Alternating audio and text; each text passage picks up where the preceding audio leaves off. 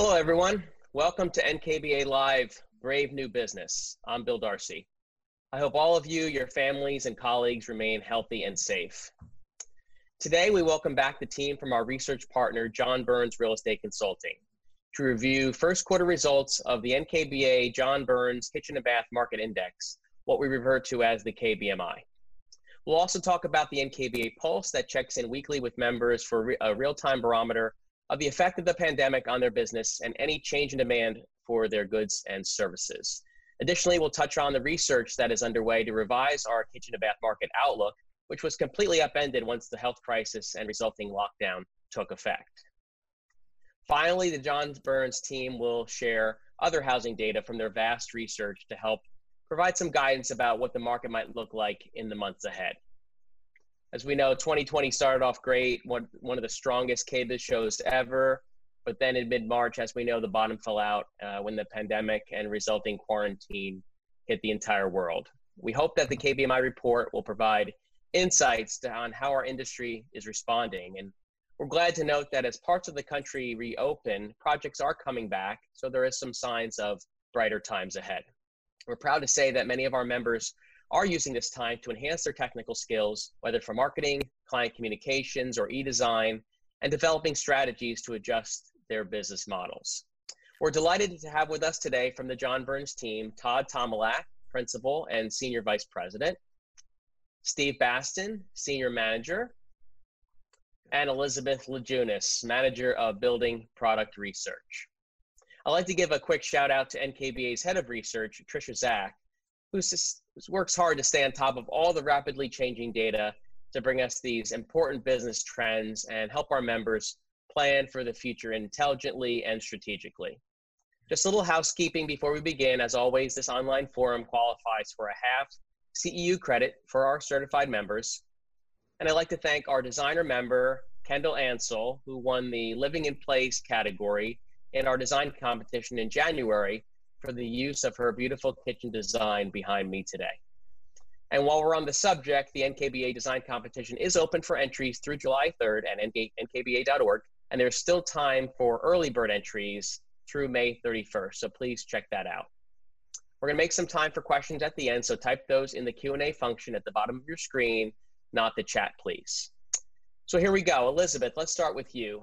Obviously, the KBMI first quarter report was fairly dreary, with an overall rating of 41 on a scale of 0 to 100, with 50 being flat. This is quite a plunge from Q4 2019 when the overall index was at 69.8. And even worse, expectations about future conditions came in at 19.8 compared to 76.6 in the prior quarter.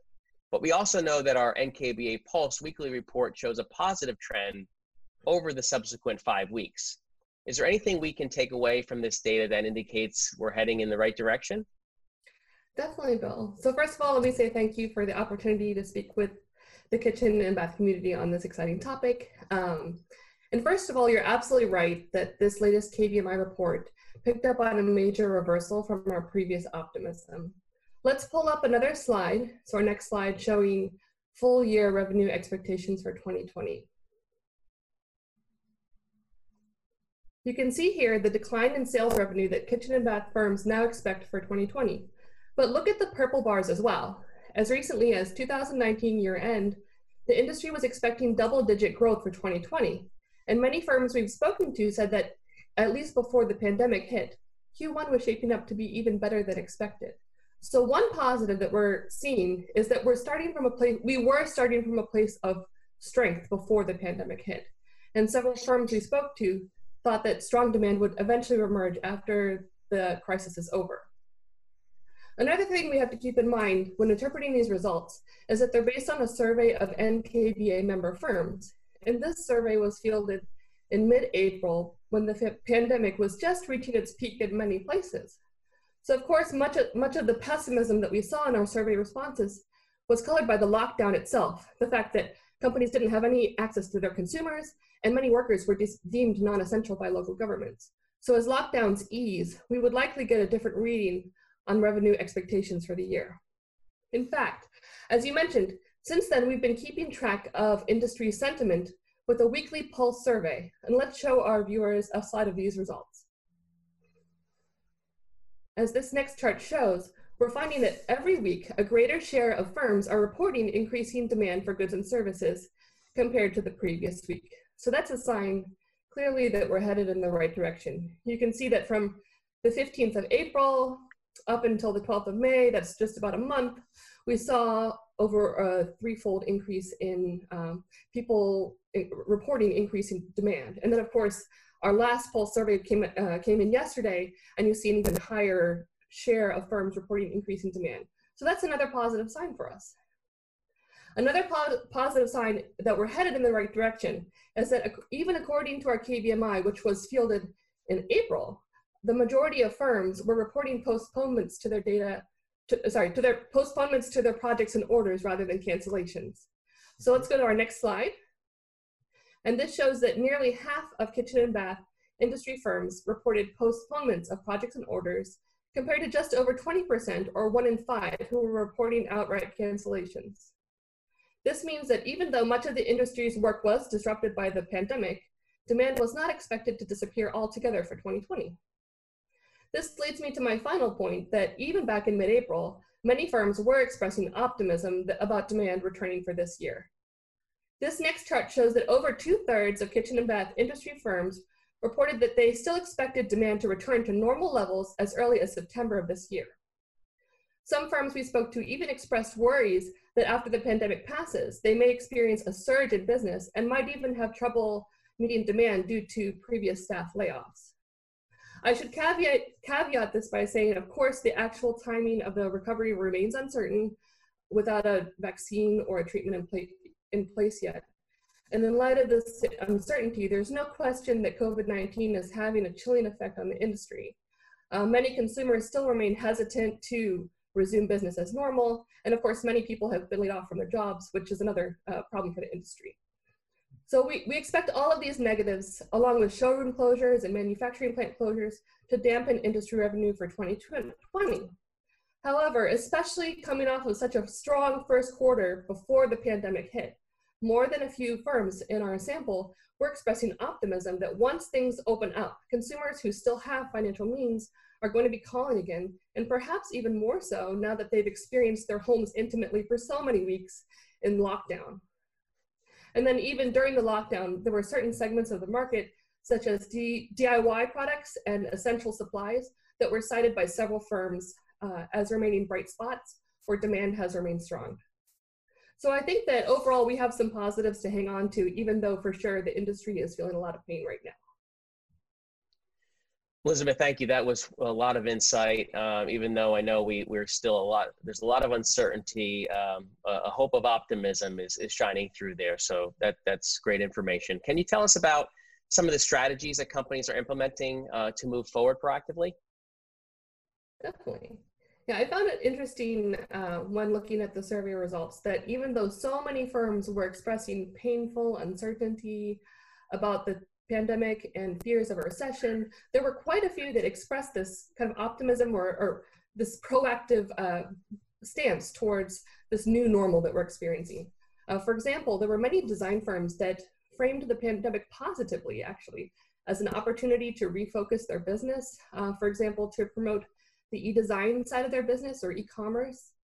And then others uh, said that they had more time now to develop content marketing like podcasts and webinars that they could use to contribute to higher interest in their brand going forward. Um, some others said that they were going to take the time to learn new skills and take courses, get continuing education credits done. And others said that they wanted to take the time to ch make changes to their business to increase efficiency to their operations. And then kitchen and bath firms across the board uh, talked about doing video consultations with clients, even while a lot of them expressed some uncertainty about how to make this really work, when often uh, access to the site itself and to the client is so crucial in this sort of person-to-person -person industry. So clearly there's gonna be a learning curve for a lot of firms in this regard. And we saw a lot of that in the open responses in our survey uh, results. And then on the construction front, we heard about many companies adopting new safety measures to reassure and protect clients going forward. And some construction firms uh, previously worked mainly inside the home, and now they were looking to areas outside the home to hold them over until the pandemic passes. A few other firms also took the time to update their showrooms.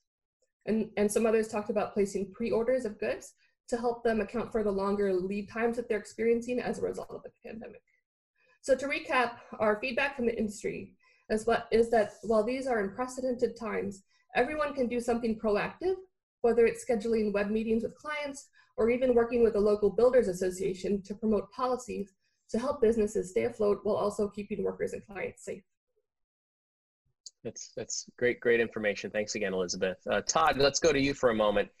Your team has a wealth of housing data. Uh, we understand that there has been somewhat of an improvement in demand for new home construction, and that certain pockets of the country are experiencing growth.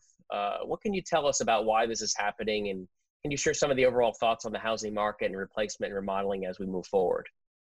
Yeah, um, I mean, it's very interesting. We just sent out our macro piece this week, and what we're seeing is basically housing and home improvement are the one bright spot in an otherwise pretty miserable economy. If we didn't see housing and we didn't see home improvement, things would look really, really bad. Uh, there's a couple things going on right now, and we're, we're continuing to learn, but uh, definitely uh, we're getting feedback from builders and from some building product companies too that they're seeing, uh, in some cases, record order days in terms of like uh, sales per day or sales per weekend. Uh, which is really unusual when we think of kind of the, the economic backdrop of know, 38 million people having lost their jobs. Uh, so as we kind of disentangle what we're seeing, and, and also the order days are very a little bit more volatile than they were before. So big swings in orders.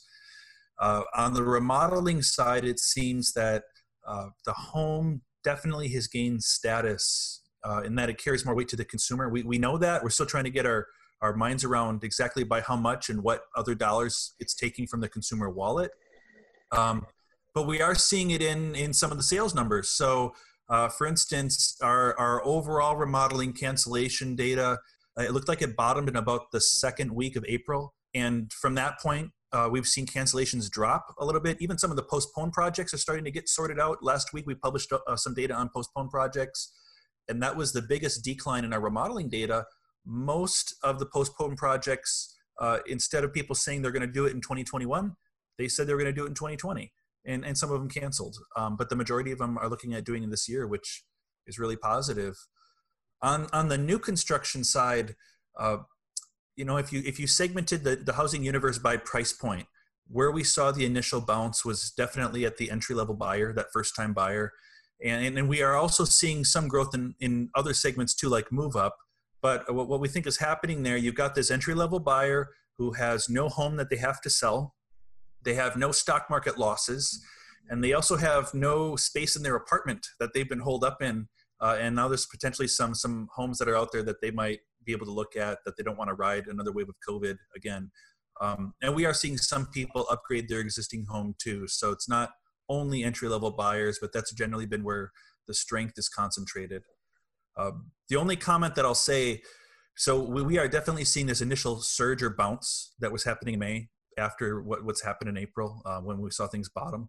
We're very cautious to say that that's how the entire year is going to go. Uh, we think it's going to be pretty volatile, where we could see, you know, some sort of initial surge and then choppiness afterwards. So there is 38 fewer million people that have a job than did 11 weeks ago. That does matter. If you only had one variable to forecast housing, it was job growth. So that's that's not good. Um, but what is very positive is that the home is just fundamentally more important so we could see this nesting trend continue to develop.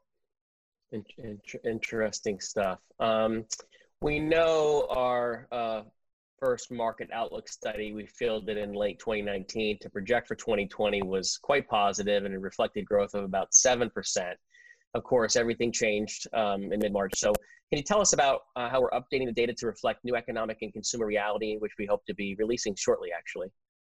Yeah, um, that's a really exciting project. So, uh, that number that we had before COVID was one of the most positive, bright, you know, within housing, which we already were positive on. Kitchen and bath was one of the brightest spots within within the housing universe, particularly at the low to mid price point. We were seeing a lot of growth. Um, that changed since COVID happened. So our update that we're doing right now to update that forecast, we're coming at it from really two angles. Uh, the first angle is we have to make sure that we understand from the consumer standpoint how they're thinking about their projects, uh, what they were doing different now versus before, if they changed the scope, if they're canceling, if they're postponing. If they did postpone, you know, when are you going to do the project? What are the conditions that have to happen? So we've got a big survey that um, we're getting some data in on that. Elizabeth actually is very close to that data.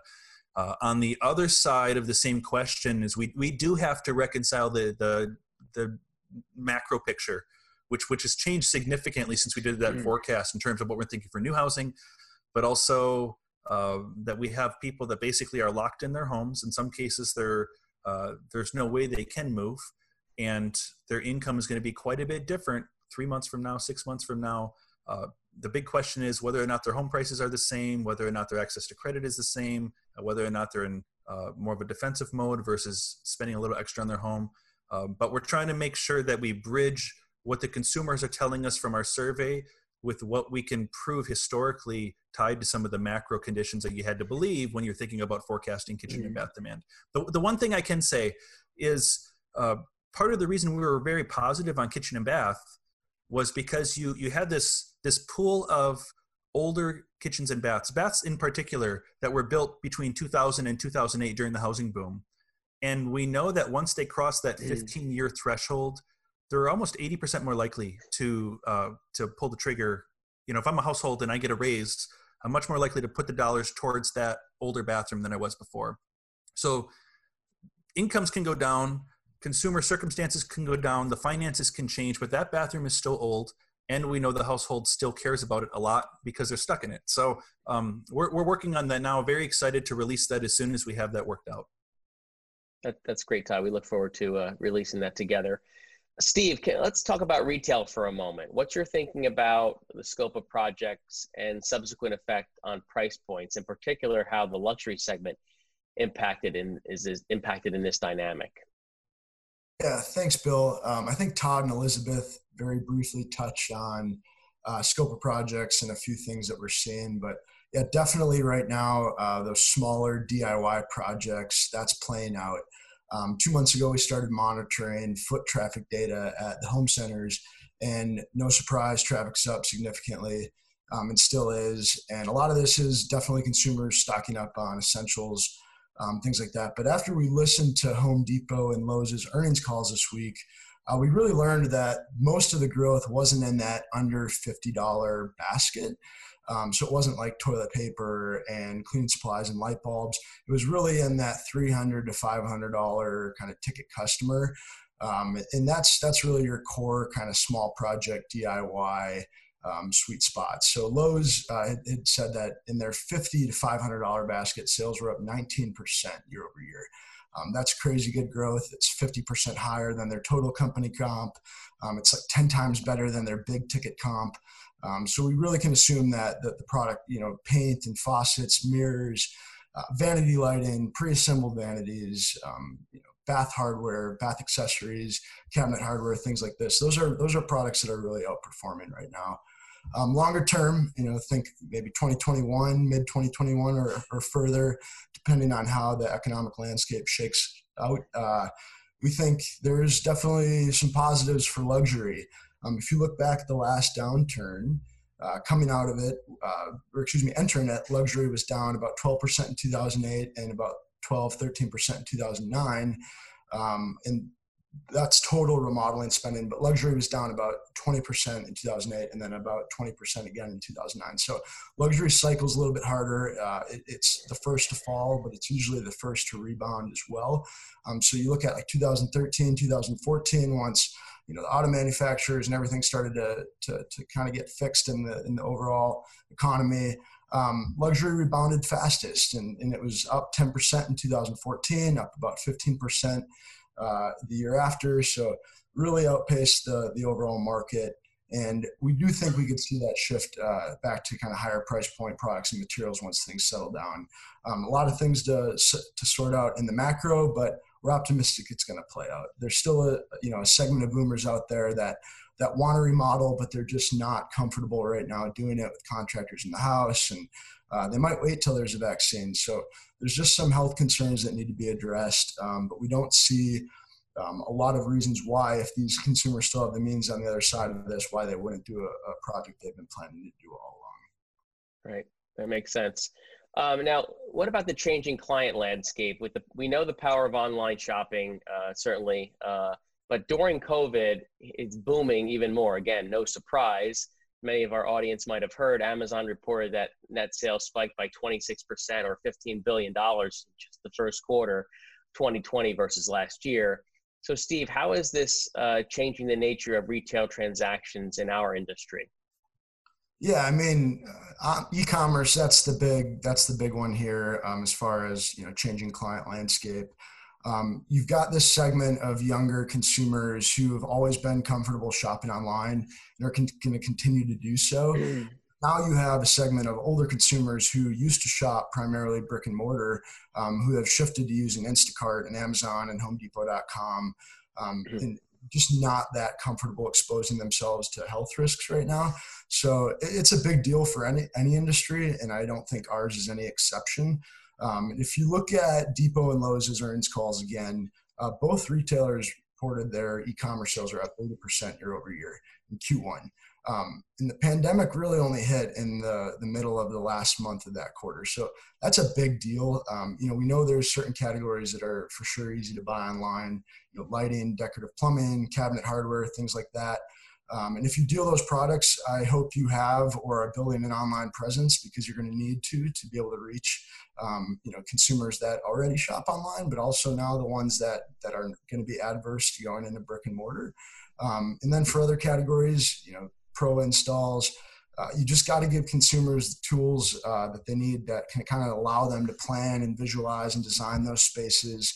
You got to capture them really early on um, so that in 6, 12, 18 months when they're ready to do that bigger project, they do the project with you. I think that's really the best way to kind of tackle both ends of the, the spectrum. Yeah, it's such an important point. You know, just 10 years ago or thereabouts, the internet was viewed as the enemy stealing business from the brick and mortar stores. You know, it took a while for retailers to see online shopping as an enhancement, you know, to the in-store experience. And we all know that current pandemics, you know, sped up this evolution, but let's face it, like who is not shopping online these days. So savvy business owners in our industry understand that if they move ahead without an online strategy that complements the in-person experience, the path forward is going to be extremely difficult. Um, so, Steve, considering um, the cyclical nature of business, what are some of the forward-looking steps and potential positives that we look ahead to say 12 to 18 months out? Yeah, um, I mean, I think we've kind of covered this a little bit, but I mean, there's definitely headwinds here in 2020. Um, there's a lot of job losses. There's going to be income losses. Um, there's going to be a lot of volatility quarter to quarter. We know DIY and those lower price point products are outperforming right now. But um, I think if you look at the kitchen and bath, I truly believe that people are doing like powder room remodels. They might be doing a, an update to their guest or secondary bathroom, things that they can kind of do themselves. Um, they're probably painting, deck, doing a decking project or a landscaping project, but most are not doing a large scale tear out kitchen and bathroom model. So on the other side of this, I still think we've got you know, pent up demand for these larger scale projects. Structurally, as Todd mentioned, uh, we have an old housing stock there's going to be likely a lower supply of new homes given builders are slowing their land buying activity, which is going to push uh, many home buyers into the resale market. And many of these are going to be buying just older homes, you know, like Todd said, homes that were built in the last boom, or even 30, 40 year old homes uh, where the kitchen and bathrooms have never been updated. And, and we think, uh, as Todd mentioned, there's this paradigm shift towards putting your money into something that you're going to be enjoying more often, like a home, and, and less into something like an auto or, or travel and tourism. So, short term, things are going to be hard. Um, it's going to be volatile, but we think kind of longer term, uh, the industry should just be really thinking about ways right now that they can remove barriers to these big remodels so that on the other side, when the demand is there, um, hopefully it's still there, you know, pending no major economic Armageddon. Um, we can make these big projects less painful for the consumer, um, more appetite for doing a kitchen or bathroom model, and hopefully that enhances margins for the industry and also just makes the experience better for, for the consumer, for the homeowner. Absolutely, Steve. Thank you. Um, so, Leanne, I, I, think we have time for a couple questions. Um, again, for the audience, please type those in the Q and A function at the bottom of your screen. Um, Leanne, what what do you have for our panel? Yes, I think because the weather is probably getting so much nicer, are you seeing a spike in outdoor kitchens and projects? Yeah, I can give a little bit of color on that. Um, so it's funny. We we do a survey of of not not just kitchen and bath, but but every type of building material that's out there. And we just got last night uh, our color from uh, all of our dealers about what their sales are. And if you took all the outdoor projects and grouped them together, um, surprisingly, some of them, a number of them are positive and growing, while a lot of the the interior were were, were just more mixed, and it depended a lot by region. So what we think's partly happening is that um, obviously the the ability to be outside matters more. Decking, uh, all you had to do was follow Trex's earnings call, and it was just the darling of Wall Street uh, for for good reason. People are investing in their backyards, and with that, basically comes a second kitchen that you might choose to include. And, and some of the features that are in outdoor kitchens, you may not include in your own in-home kitchen, like you know, I think like an outdoor pizza oven, things like that. But we do we do see that happen in the yard, which is pretty exciting. Great. Can you address regional differences? Are there areas of the U.S. that will take off before others? Yeah, um, I'll give a little bit of color on that too. So, absolutely, yes. Uh, this recovery, when we think back to 2001, that was a real interesting recovery because it was basically entirely regional. Depending on where your footprint is, if you're a builder, it was either not too bad or really horrible.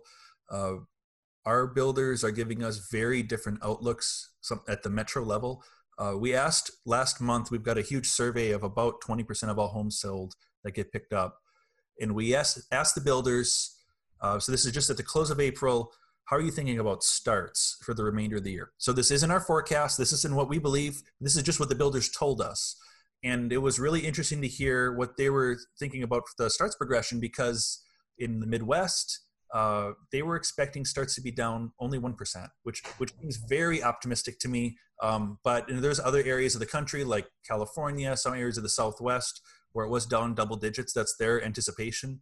Um, what's interesting is when we look at the builder expectation, uh, one of the earliest gauges you can look at is their pricing power. So some builders, when when they get real nervous about the market, the first thing they start doing is offering incentives on their homes, trying to convert those homes to cash. Uh, that's happened pretty much across the country.